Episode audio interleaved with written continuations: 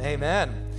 Well, good morning, everybody. Welcome to Antioch Community Church. So glad that you are here and so glad to worship together. My name is Andy. I'm the executive pastor here at the church, and I'm just full of faith and expectation today that God wants to do something in our hearts. He wants to do something in our lives. And I really believe that as we dive into His Word, and as we intentionally seek after him and say with our hearts, God, I want to know you. I want to, I want to know you more. That his power and his spirit will allow the, the word of God to come alive, will allow the eyes of our heart to be open, and that a revela- true revelation of God would hit us once again that would cause great transformation and great life and great joy to come forth. That's what I'm believing for today. And I just love this family.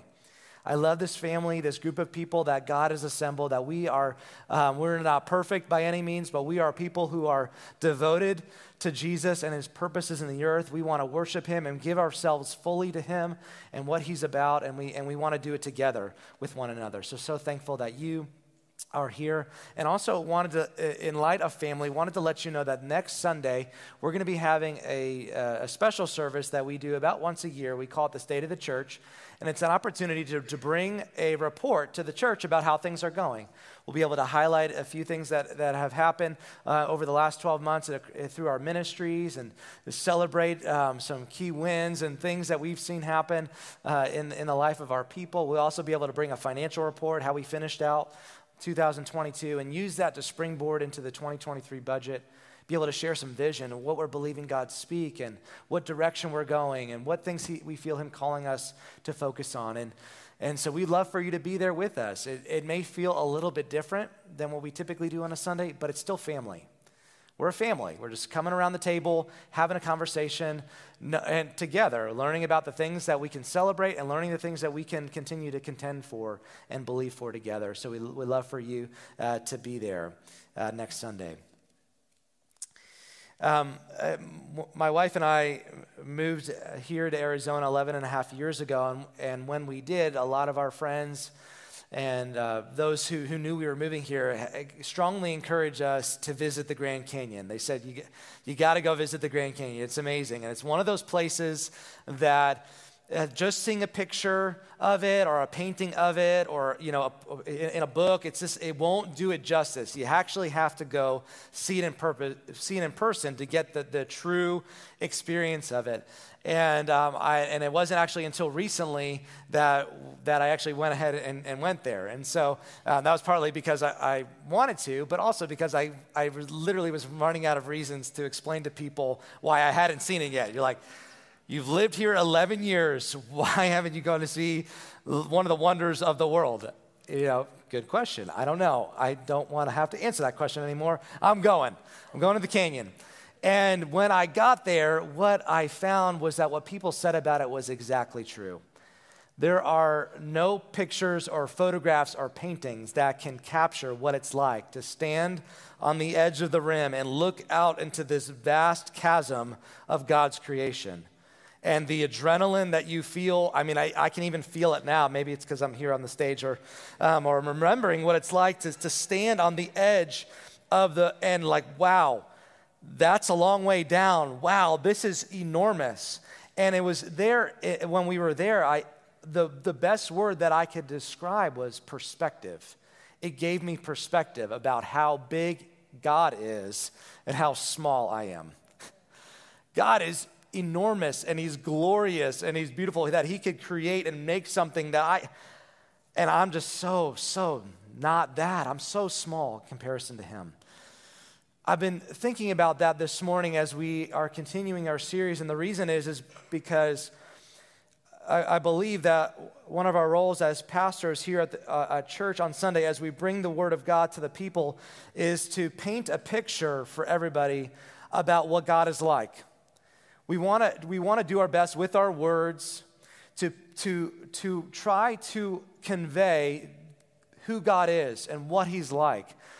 But ultimately, our desire is to paint a picture not just so that you can sit there and look at it, but so that you can say, you know what? That is actually really appealing. I want to go and see it for myself.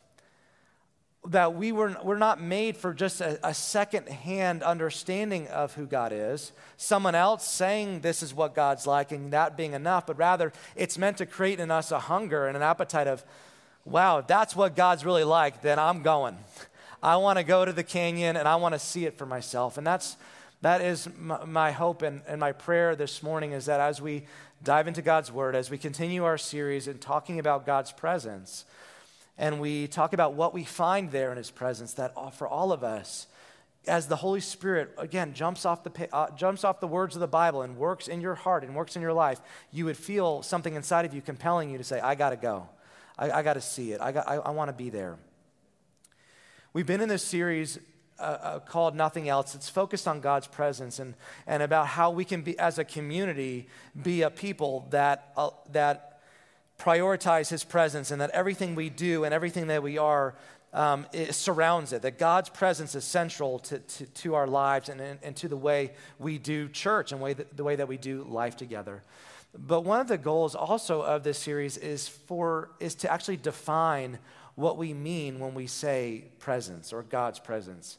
Because what I fear is that when we use that phrase or use that, that word frequently, and we don't actually take the time to define it, it can become, it can start to feel like a mystical word or a super spiritual word or a Christianese word or maybe an Antioch word.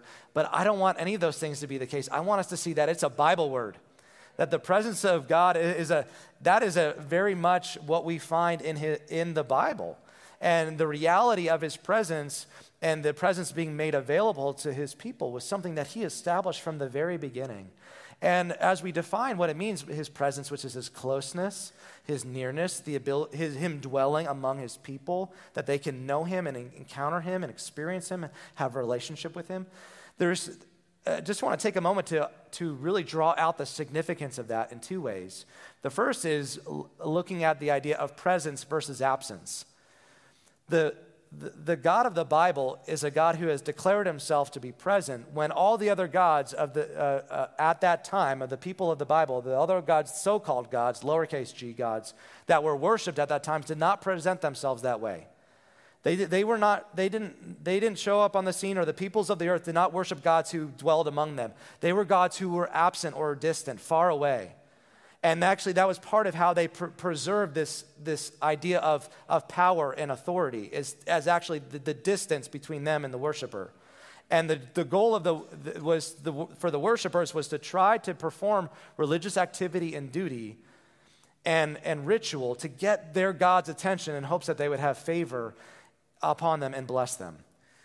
So when God shows up on the scene and says, Actually, I want my presence to dwell among you and, and I want to be Emmanuel, God with you, that's an entirely different concept. That goes that flies contrary to everything that the people of that time would have thought of about God. And so what God is doing by making his presence available to us, by saying that his presence will go with the people of God in, in throughout the Old Testament in particular, he's saying, I am altogether different.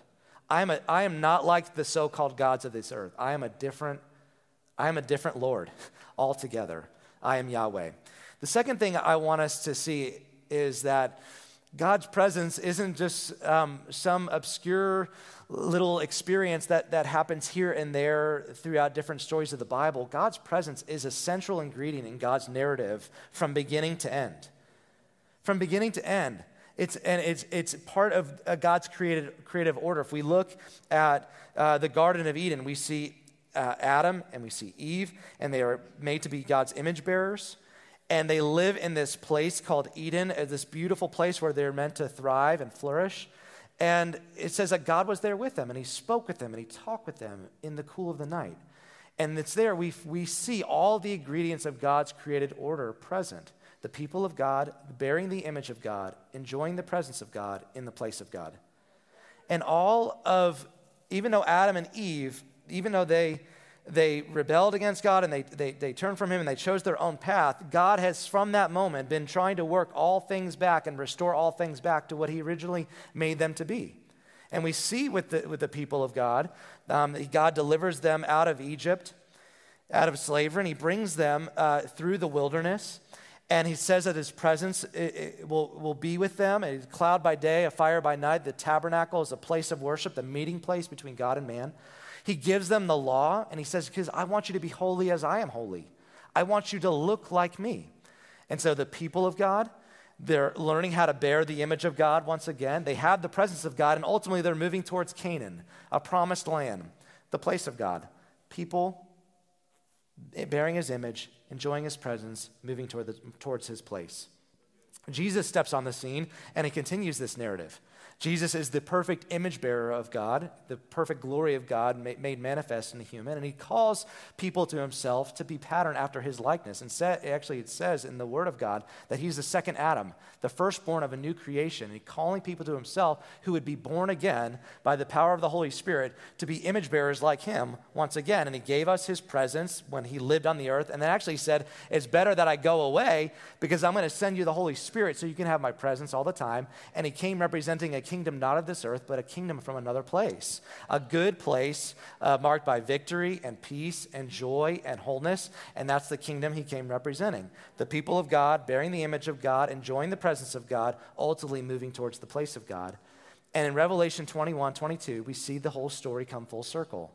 It actually says in your Bible that there's a um, the, the section of Scripture, there's a heading that says Eden restored. Eden is restored, where God's intended purpose comes, comes to pass.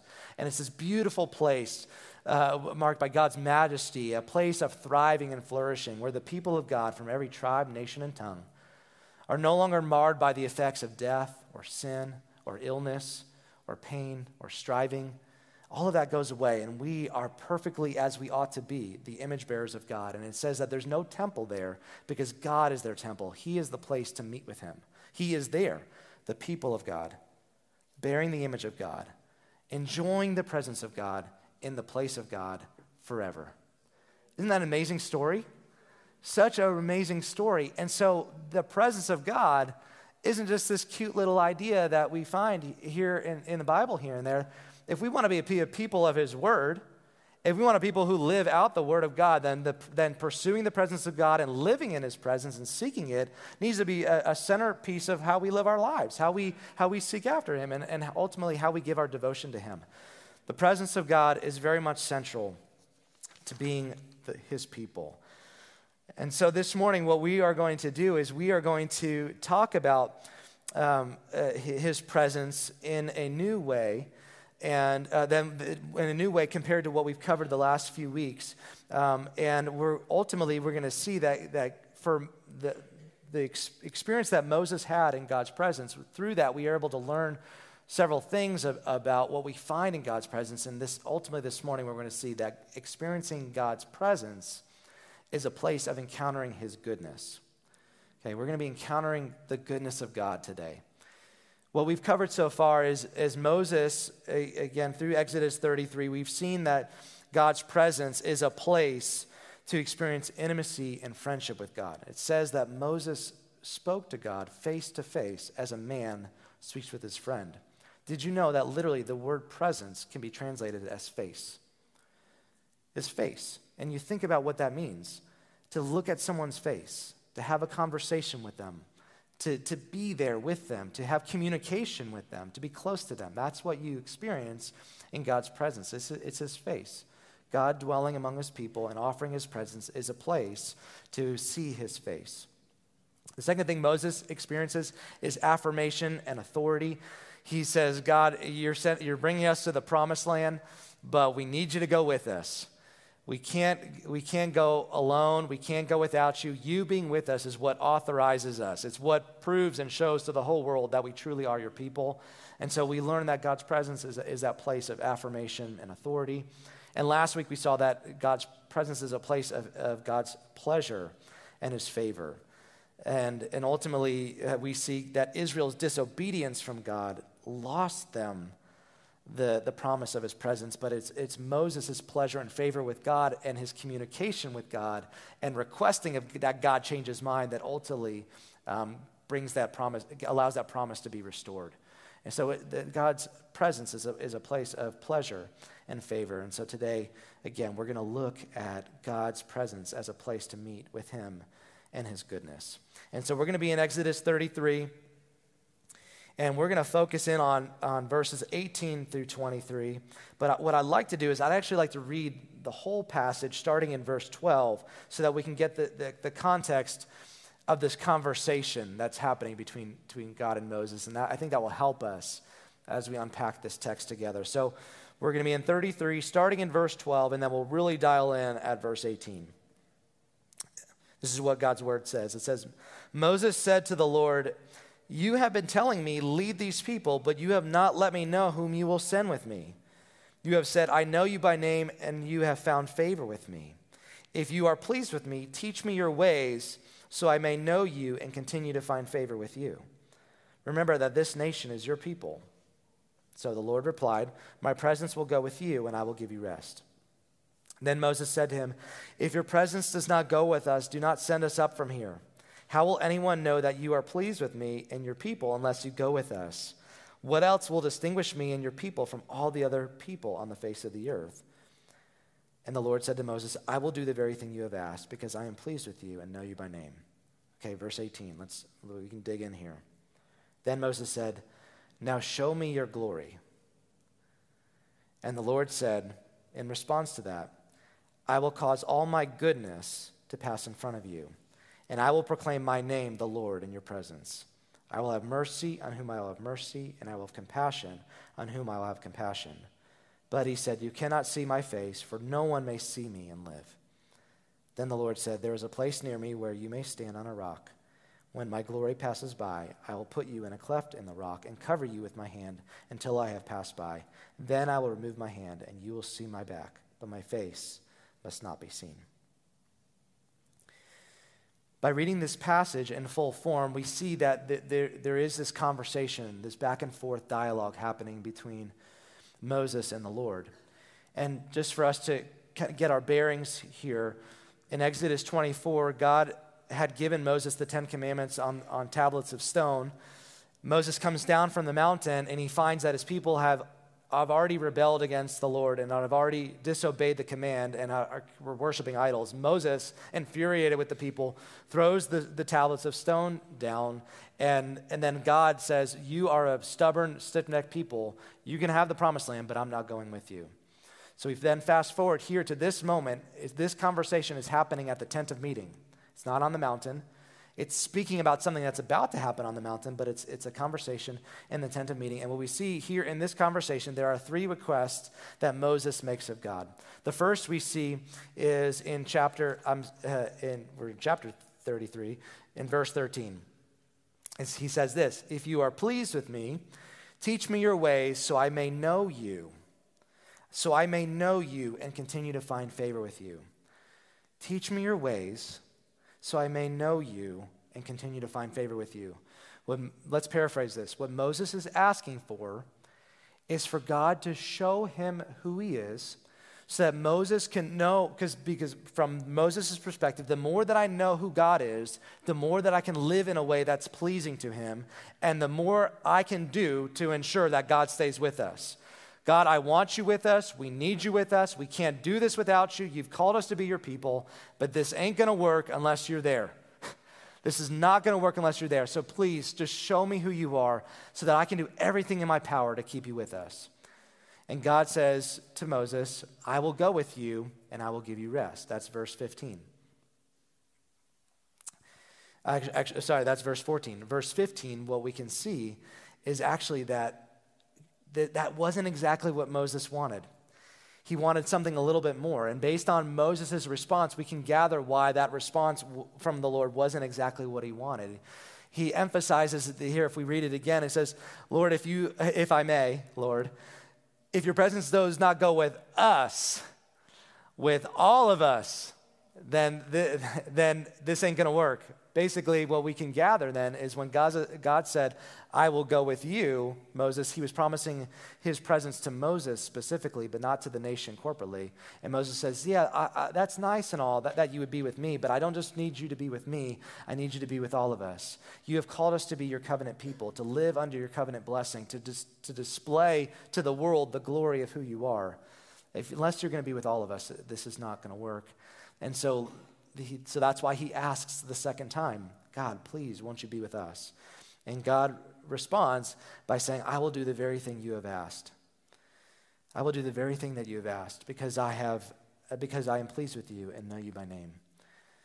Moses was had a place with God where God was pleased with him and Moses was able to stand in the gap between God and the people and be able to say, God, won't you change your mind?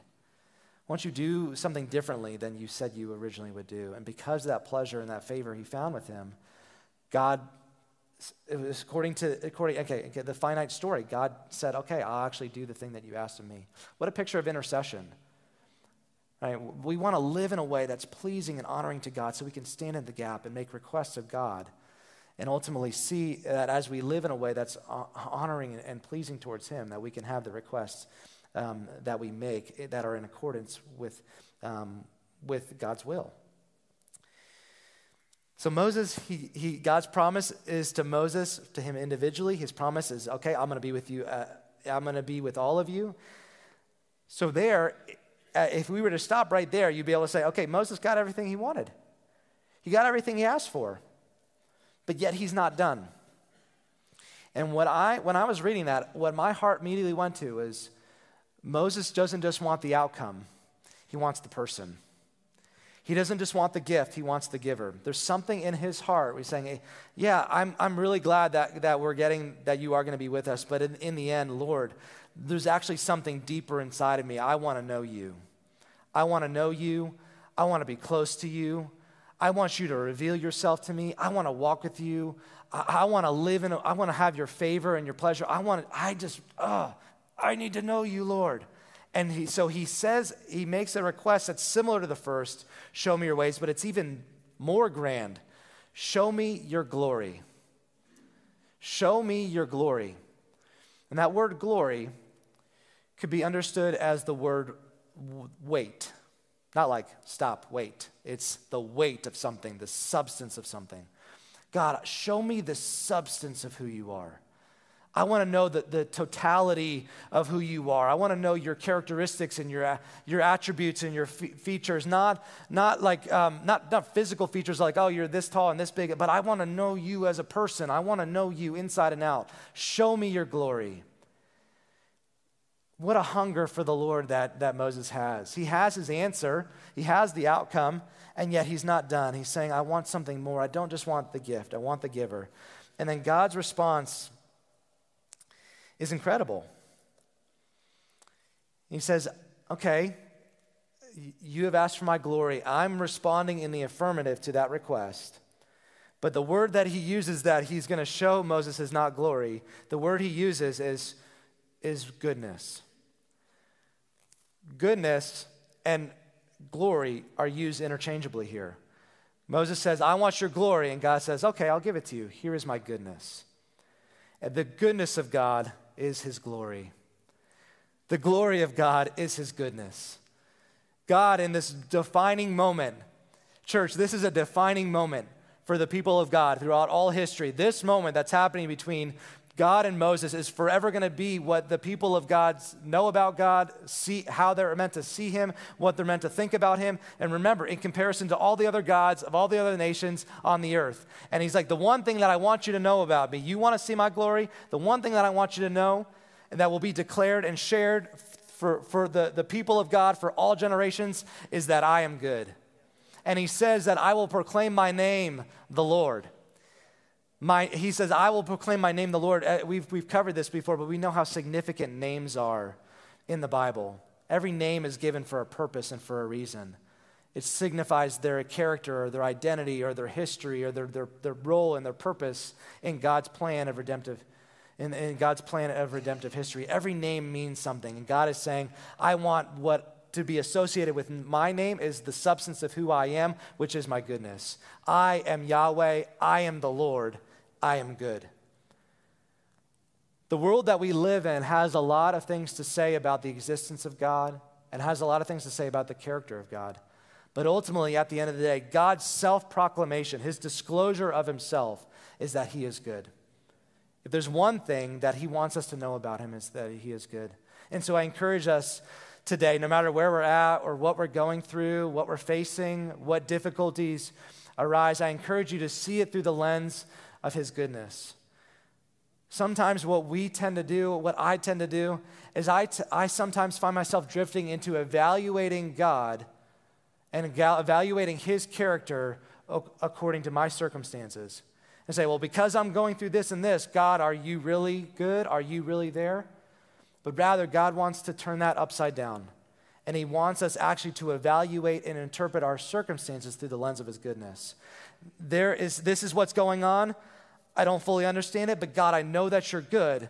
And so, Lord, help me see your goodness in this. Help me understand what you're after in this. Help me understand what the redemption of this is going to be, what it's what's creating and doing and transforming in me. We can see the circumstances through the lens of his goodness. God has defined himself for us in his word and has proclaimed himself the substance and weight of who he is. Is his goodness. What I love to do now is I love to, to, to move forward into Exodus 34. Because again, this conversation between God and Moses is in 33 is happening at the tent of meeting, but God is speaking about something not he's doing right then and there, but something he's about to do. And so we want to just jump forward a few verses into 34 and see the fulfillment of that conversation. So, uh, Exodus 34, we're going to start in verse. And, and, verses 1 through 3 are really going to be the finishing of that conversation. And then verse 4 is when we see the fulfillment of the thing God promised he'd do. Verse 1 The Lord said to Moses, Chisel out two stone tablets like the first ones, and I will write on them the words that were on the first tablets, which you broke. Be ready in the morning, and then come up on Mount Sinai. Present yourself to me there on top of the mountain. No one is to come with you or be seen anywhere on the mountain. Not even the flocks and herds may graze in front of the mountain. Close conversation. Now, now comes the event that happens. Verse 4. So Moses chiseled out two stone tablets like the first ones and went up Mount Sinai early in the morning as the Lord had commanded him. And he carried the two, sta- two stone tablets in his hands. Then the Lord came down in the cloud and stood there with him and proclaimed his name, the Lord. And he passed in front of Moses, proclaiming, The Lord, the Lord, the compassionate and gracious God, slow to anger, abounding in love and faithfulness, maintaining love to thousands, and forgiving wickedness, rebellion, and sin. Yet he does not leave the guilty unpunished. He punishes the children and their children for the sin of the parents to the third and fourth generation. And in that moment, Moses bowed to the ground at once and he worshiped. We see God with Moses, he's reinstating the covenant, which is, a, again, a promise that God is, is setting the, the people of God apart to be his people. And he's, he's renewing the covenant. He said, okay, let's try again. And he calls him up to the mountain where that can take place. And it's here on the mountain that this encounter with God unfolds. And the first thing I want us to see is that Moses was standing on the mountain. And then it says God descended on the descended down onto the mountain like a cloud and stood there and proclaimed his name, the Lord. And as I was reading that, what, what I immediately felt was, was different times in my life where I've said, God, I just, I know that you're real, but I just need to know it again. Could you just show me again that you're real and that you're with me? I don't know if you've ever felt that before. You're just like, it's just in times in life where, like, you, you know, maybe you're struggling a little bit with unbelief or you just need that reassurance. God is not a God who wants to keep his distance. He's a God who wants to draw near, and he wants to, to, to, descend and stand next to you and declare his name, the Lord, and say, I am with you. I am with you. And then the next thing that happens is really where we're going to spend the rest of our, our, of our morning together because it, it, it's there where the, the, the continuation of this encounter with God unfolds. God does exactly what he said he's going to do. He puts Moses in the cleft of the rock and he, he passes over him. And as he does it, he said, I'm going to have all my goodness pass before you. As he does it, he begins declaring things about himself. And what we can understand is that this is what God means when he says that he's good. This is his ex- expanded definition of goodness. I'm going to cause all my goodness to pass in front of you. And so you know what I mean. I'm going to share with you these things about who I am.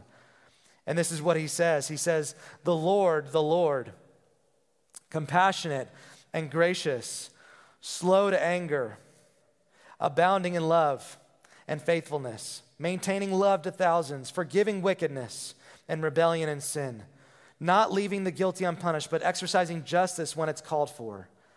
This is what I mean when I declare that I am good. Moses says, Show me your glory. God says, I'll show you my goodness. And when his goodness shows up, he says, These are the attributes or the facets or the aspects of my goodness. And what's amazing about all of these things that these are things that can only be experienced relationally. He doesn't just say, like, I'm big, you know, or majestic, or powerful, or mighty. You know, he's like, these are very relational things to, that God would dis- disclose about himself. How do you know someone's compassionate unless you experience their compassion? How do you know they're gracious unless they're gracious towards you? How do you know that they're loving unless they show you love in a, in a personal and an intimate way? God is saying, This is how, this is who I am. My presence, in my presence is my glory. My glory is my goodness, and my goodness are these relational attributes that define who I am, that can be known and experienced by my people. And He He's inviting us into these things. He's inviting us to, to know Him in these ways. I just want, if I could, I, I just want to walk through uh, what's, just even expand even further what these definitions are.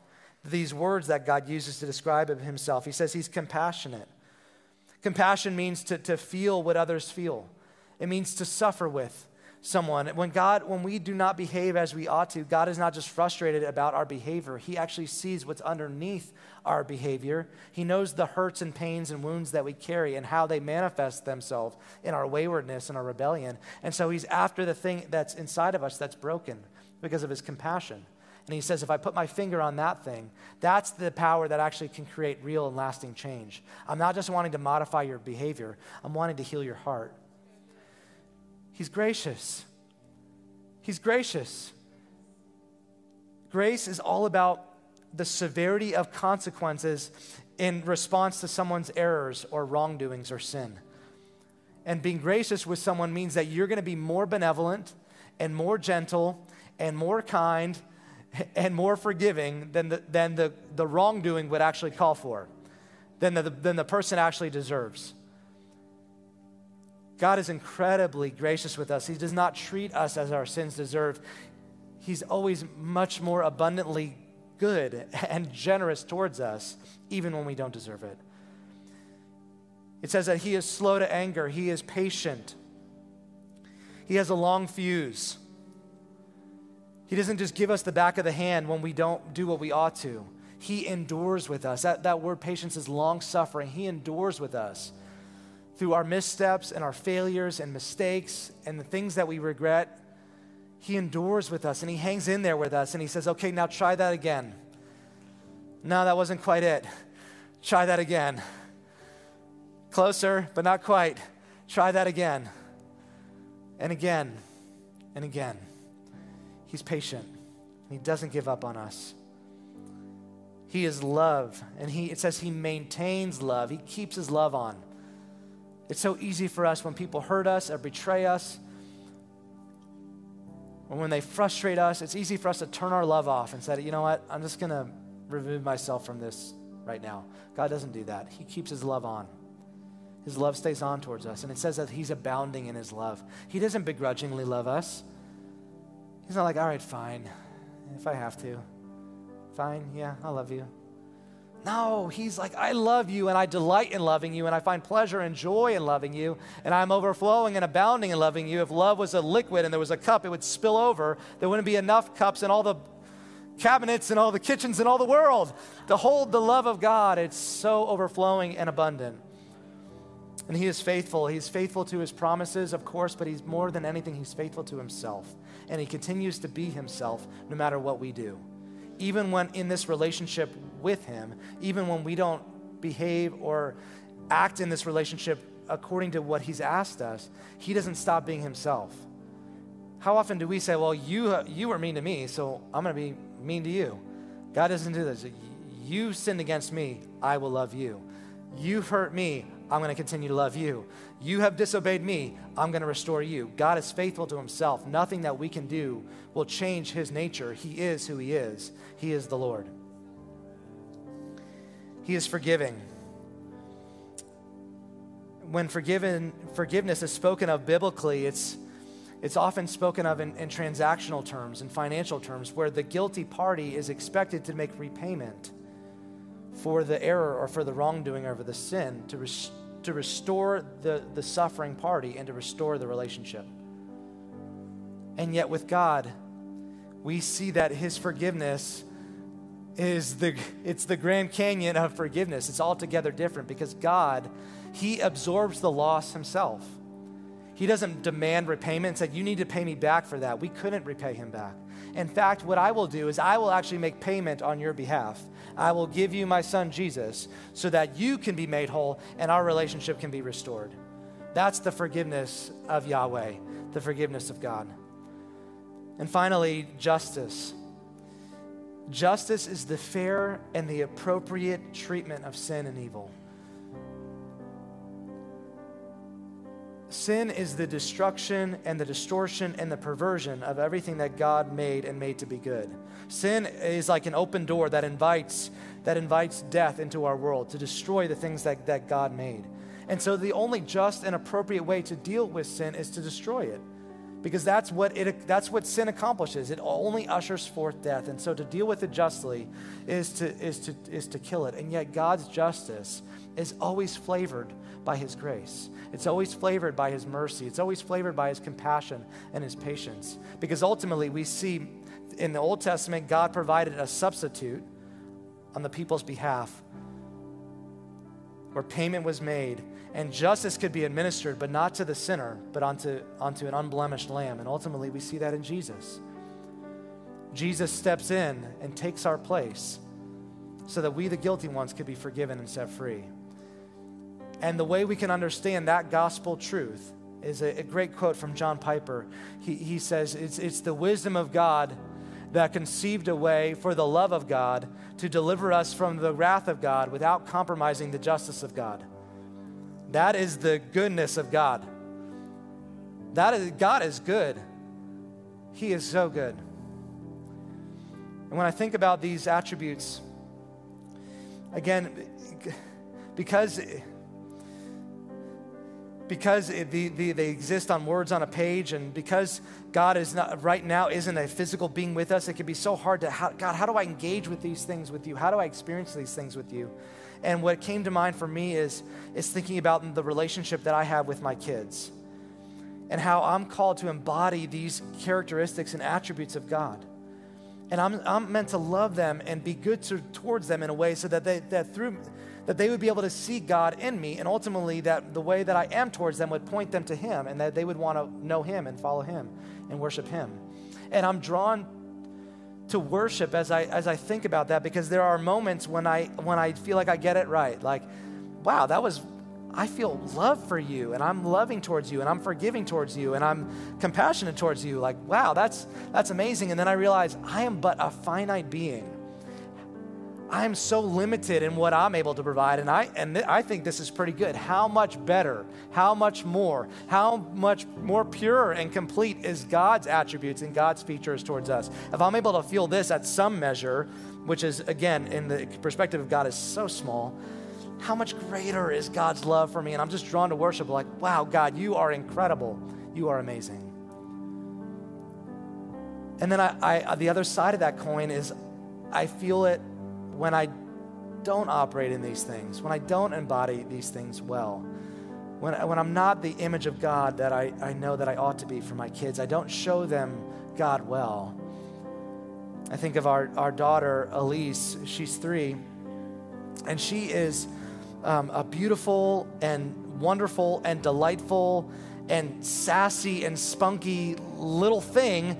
And oh, I love her so much, but she can also at times make me crazy. And right now, the thing that's making me crazy is bedtime because she's very specific about what bedtime is going to look like and what she wants it to look like. And she, bedtime looks like her mom reading her a couple books, and then her mom singing her a couple songs, and then I come in and I sing her three songs, the same three songs every night, one of which, one of which is Oh Holy Night. Let me just say this to you. I can't sing. I couldn't carry a tune to save my life. And so, night after night, I have to listen to myself butcher the most wonderful Christmas song of all the Christmas songs in all the world every night. Oh, holy night. Okay? And then, then she said, I'm not done yet. then I got to get down on my knees. She climbs on my back and like flips herself into her crib. And then I have a few more things I need to say to her. Every night. And it's funny and it's wonderful, but there are some days when it's been a long day and I'm like, no, you got to go to bed. You know, it's just like, I, I just can't do this anymore. And then she looks at me, and, and of course I give her, you know, I'm wrapped around her finger and do what she wants. But, but, the, but my, I feel my patience is worn thin, and I'm like, I'm not doing this because I really love you. I'm just wanting to get this over with. That is, it, you know, that's an ugly moment. There are other ugly moments when I don't embody and reflect God's heart and His character well. And what I feel in that moment is God is not like me. He's not like me. Maybe there are moments when I look like him and I do it well, but I but God is not like me. When I am broken and I'm impatient and I'm mean and I have a bad attitude, he's never like that.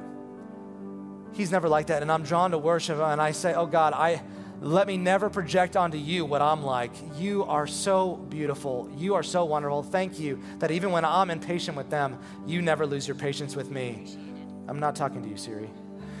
Even when I am not loving towards them, you are always loving towards me. Even when I am not good towards them, you are always good towards me. His presence is a place to meet with His goodness, to know His goodness. And as we have painted a picture for you this morning, I, my encouragement is please don't just, just sit where you are and say, oh, that's a great picture. I think that is enough. It's never meant, that's never meant to be the intended experience. God is saying, but I want to be, I want you to know my goodness. Won't you come and see it for yourself? And so, here in a moment, we're going to move into a time of response, but I just encourage you and urge you, church, if there's a place in you where you just like, I need to know his goodness again. I need to experience his goodness again. Maybe I'm just stuck in sin in this pattern of sin. God's compassion can set you free. Just his compassion alone can, and his understanding of you alone can help free you. If you're in a place where you're like, ah, I did it again, I know I'm not supposed to do that, and I keep doing it. God wants you to know that He's made payment for that, and He wants to wash over you with His forgiveness. God wants to show you His faithfulness. He wants to show you that He's, he's abundantly loving towards you. Whatever your need is, let this space up here be, be a place like, like the Grand Canyon, like the cleft in the rock for Moses. Let it be a place where you can come forward and see it for yourself. Why don't you pray with me? God, we love you and we need you. And we thank you for who you are. We thank you, God, that you are incredibly good, that that is your definition of yourself. That's not something that we are just trying to spin and make sound nice. That's how you have identified and, and defined yourself to us. You are good. And we want to know your goodness and we want to see your goodness and we want to encounter it here this morning, Lord. We don't just want this to be another day of church. We want to meet with the living God. And so, Lord, would you begin right now through your Spirit? Would you begin drawing people to yourself? Would you begin working on different hearts in the different places that are, that are broken or are hurting? Lord, where they need you just to wash over them with your goodness. Won't you begin drawing them to yourself now and compelling them to, to draw near and draw close? We, we need you, Lord. Just as Moses declared, we can't go forward without you. We are saying here in this moment, God, we don't want to do church without you. We don't want to do anything that we do without you. You must be present. And we know that that's in your heart and desire for us as well. You are eager to meet with us here in this place. So we seek you. Why don't you show up in power and show up with your goodness? In Jesus' name, amen. I invite you to stand to your feet. And our ministry team leaders, if you're here, you're gonna. Um, I love you just to, to, to move more to the sides. And I just, again, I just want this space up here to be available. And if God is stirring you, and you are feeling the draw of the Lord, of like I want to know God in that way, in, in the ways that you have described, then please come forward. And this is space available uh, for you to be able to do that. If you have any other need, you can talk to one of our team leader, our uh, ministry team leaders on the side. We love you. We care about you, and we want to pray for you. But let's not leave this place without responding to God.